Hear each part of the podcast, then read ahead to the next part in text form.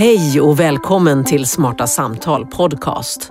Jag heter Helena Blomqvist och det här är vår demokratiserie inför valet 2018 där olika personer bidrar med sina personliga reflektioner kring demokrati. Idag är det Dobermans VD Lisa Lindströms tur. Demokrati, folkstyre, medbestämmande det bygger på att kollektivet är klokare än individen. Att all makt tillskrivs alla. Ett sympatiskt system där vi litar på varann. Jag heter Lisa Lindström, jag driver designbyrån Dobermann och jag har under snart 20 års tid utforskat ett medbestämmande ledarskap. Det är klart att jag är utsedd till att vara chef men när vi ska fatta våra mest affärskritiska beslut, då tar jag hjälp av de som jag har valt att anställa och därför tycker är kloka och litar på mest. Vi har varit lönsamma sedan den dagen vi började driva vårt bolag på det sättet. Och jag tror någonstans att ännu fler bolag borde jobba så. Det har såklart gett mig anledning till att tänka på demokrati, inte bara i hur man driver bolag utan hur hela samhället ser ut. Jag tänker att var och en borde ha en förmåga att tillskriva sina egna värderingar till de organisationer och de personer som man vill ska få makt att leda. Till exempel ett land. Demokrati i min bok kräver att vi har både kunskap och förstå komplexa system och skeenden. Men också att vi har en förmåga till empati, inkännande och förstå väldigt många människors behov. Hur står det då till med vår förmåga att applicera den här sortens demokrati? Litar jag på att mina medborgarkollegor fattar bra beslut? Funkar det här demokratiska systemet i Sverige och i världen? Har vi lyckats med att transformera även det demokratiska ekosystemet i den här digitala världen som vi lever i just nu? För precis som att digitaliseringen skapar nya beteenden som gör att alla verksamheter idag brutalt måste förändra sina arbetssätt, sina affärsmodeller, processer och kulturer så måste ju det också gälla de förutsättningarna som finns för ett demokratiskt system. Det här har jag tänkt på ganska mycket. Jag tror att på frågan om demokratin är på väg att dö ut så handlar ingenting om själva grundsystemet utan vår förmåga att använda det.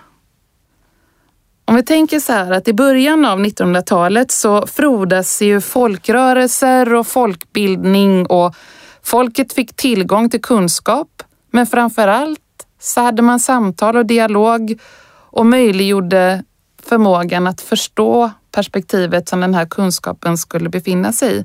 Vi övade oss helt enkelt på att demokratiskt leda olika organisationer på hur man röstar, hur man fattar beslut, hur man diskuterar. Ett väldigt fint sätt att applicera ett kunnande på.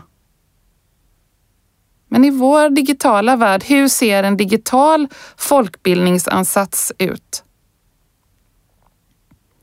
Handlar inte det på något sätt om innovation?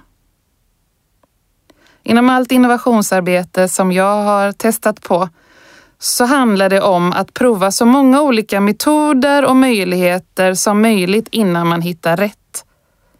Till exempel när vi lärde oss att konsumera rörlig bild digitalt istället för bara genom våra tv-apparater. Då skedde det inte över en natt. Det var många olika aktörer och format som testades innan den stora beteendeförändringen kom in som gör att majoriteten av tittare ändrade sin konsumtion. Det fanns inget tvärsäkert, enkelt svar. Man testade sig fram.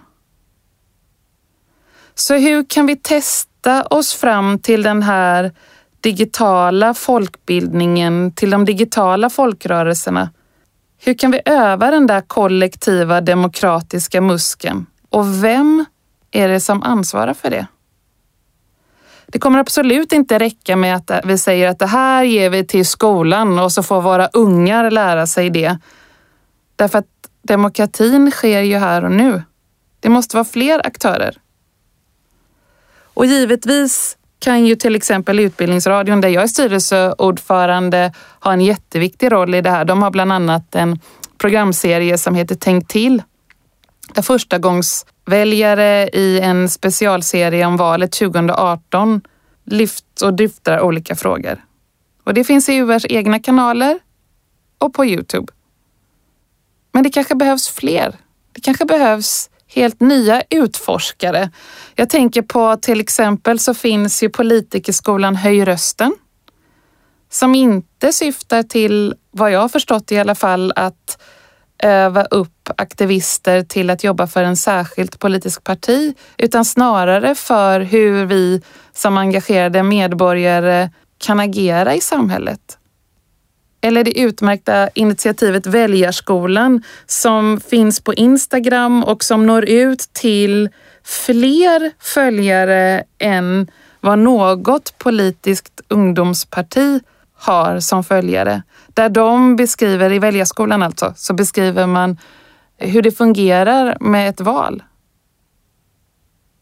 Det där kanske är några av de metoder och sätt som utforskas just nu som inte är svaret på hur vi digitalt folkbildar utan snarare är små embryon till vad som komma skall.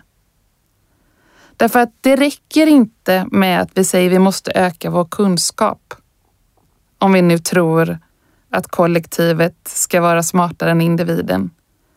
För all kunskap är väl på något sätt ändå social. Den måste göras begriplig i något sammanhang. Och då måste vi ju skapa de där sammanhangen där vi kan ha den här typen av dialog. Och många av oss känner oss nog lite rädda för att en del av de där sammanhangen byggs av plattformar som ägs av stora kommersiella techjättar. Är det dem vi ska låta vara rummet för den digitala folkbildningsansatsen? Kan vi lita på att deras intentioner är likställda med ett demokratiskt samhälle? Kan vi lita på att de hanterar den data de samlar in på ett korrekt vis?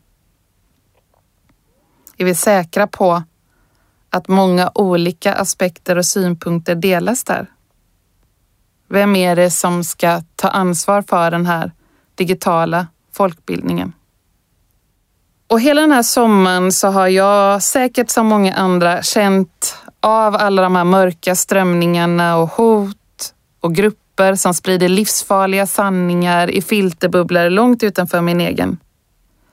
Jag har förfärats över banala budskap om att klimatet inte är i kris och känt in hoten mot demokratin.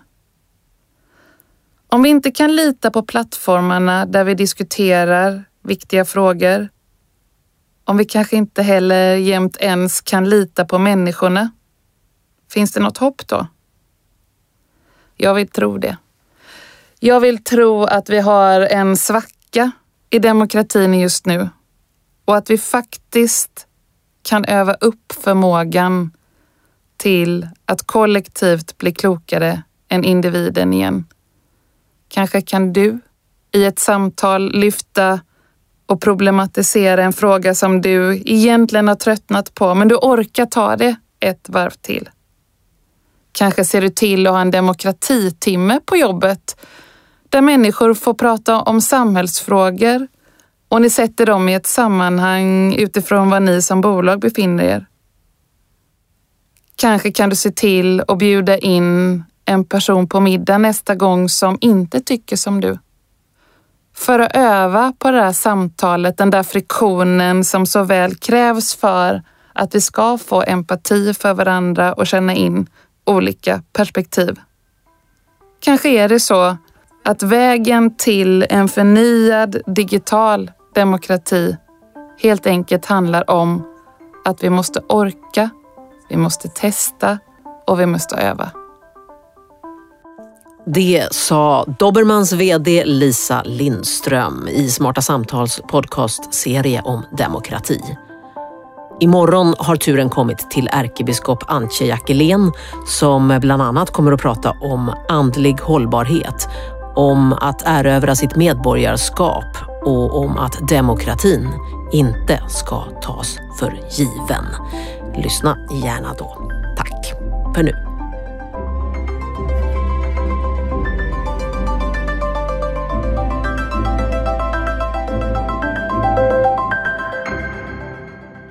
Det här programmet görs på Beppo. Beppo. Beppo. Beppo.se